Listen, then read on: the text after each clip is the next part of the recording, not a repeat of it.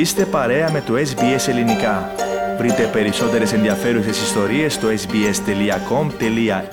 κάθετος Greek.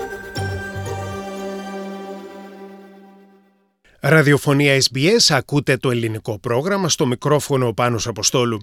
Για δεύτερο συνεχόμενο μήνα η αξία των ακινήτων σε παναυστραλιανό επίπεδο υποχώρησε. Οι μειώσεις αφορούν κυρίως τις μετροπολιτικές ζώνες του Σίδνεϊ και της Μελβούρνης, ενώ η εικόνα είναι διαφορετική στις υπόλοιπες πρωτεύουσες των πολιτιών και επικρατιών. Οι οικονομολόγοι αναφέρουν δύο λόγους οι οποίοι συμβάλλουν στην υποχώρηση των τιμών. Η ζήτηση για αγορά ακινήτων υποχώρησε και τον μήνα Ιούνιο, σύμφωνα με τα στοιχεία δύο εταιριών υπολογισμού των τιμών. Η εταιρεία CoreLogic αναφέρει ότι οι τιμές στα ακίνητα μειώθηκαν στο Σίδνey κατά 1,6%, στη Μελβούρνη κατά 1,1% και στο Χόμπαρτ κατά 0,2%.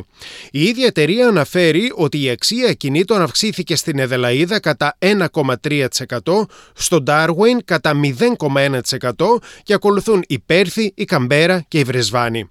Η άλλη εταιρεία, η Prop Track, αναφέρει ότι οι τιμές των ακινήτων μειώθηκαν στο Σίδνey, στη Μελβούρνη, στην Καμπέρα και στην Βρεσβάνη και αυξήθηκαν στις υπόλοιπες πρωτεύουσες των πολιτιών και επικρατιών.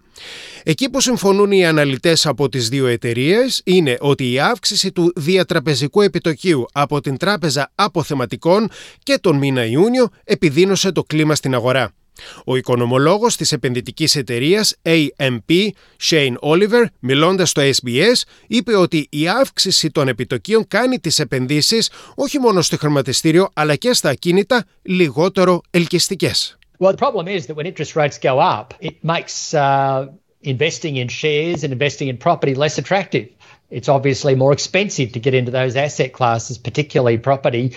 And now we're starting to see property prices come down as well. And the likelihood is that with further interest rate hikes on the way, property prices still have a lot more downside. Ο κύριος Όλιβερ πιστεύει ότι αν συνεχιστεί η μείωση των επιτοκίων, θα συνεχιστεί και η μείωση στην αξία των ακινήτων.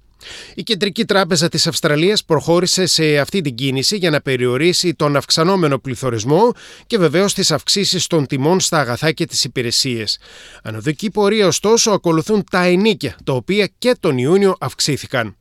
Η Στατιστική Υπηρεσία αναφέρει σε το τελευταίο έγγραφό της ότι η ζήτηση για στεγαστικά δάνεια μειώθηκε κατά 6,4% τον Απρίλιο, δηλαδή πριν καν γίνει η αύξηση στο διατραπεζικό επιτόκιο. Ο οικονομολόγος Άλαν Όστερ από την τράπεζα ANZ είπε στο SPS ότι τα υψηλά επιτόκια τρομάζουν το αγοραστικό κοινό σε ό,τι έχει να κάνει με μελλοντικές του δαπάνες και επενδύσεις. What you basically find is higher rates, number one, scare people uh, in terms of expectations. And that's the phase we're in now. The second phase is when they actually have to pay higher rates in terms of their mortgages. And, you know, you could be looking at 300 bucks a month extra if you've got a two in front of your cash rate, and that's where we think it will be by the end of the year. In 2023, we actually see house prices down around about 15%. Before we were thinking maybe 10. Ο κύριος Όστερ λέει ότι θα χρειαστεί τα νοικοκυριά να αποπληρώσουν ακριβότερα τα στεγαστικά τους δάνεια. Για παράδειγμα, αν το ύψος του διατραπεζικού επιτοκίου διαμορφωθεί σε πάνω από 2%, τότε η επιπλέον δαπάνη για τα νοικοκυριά αναμένεται να φτάσει στα περίπου 300 δολάρια το μήνα. Ο κύριος Όστερ πιστεύει ότι η αξία των ακινήτων με τα τωρινά δεδομένα θα υποχωρήσει σε παναυστραλιανό επίπεδο κατά 15% μέχρι το 2023. Η αρχική πρόβλεψη ήταν για 10%.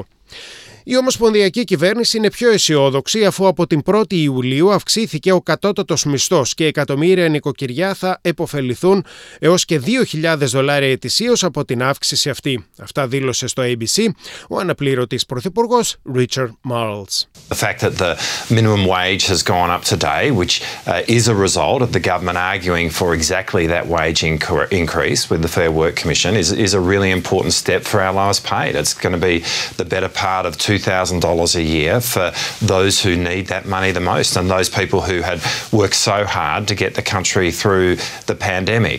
Um, it, it, doesn't solve everything and we're not pretending it does, uh, but it is a step in the right direction. Ο κύριος Μάλς είπε ότι η αύξηση των μισθών δεν θα λύσει το πρόβλημα της ακρίβειας και του αυξημένου κόστου ζωής, αλλά είναι προς την σωστή κατεύθυνση.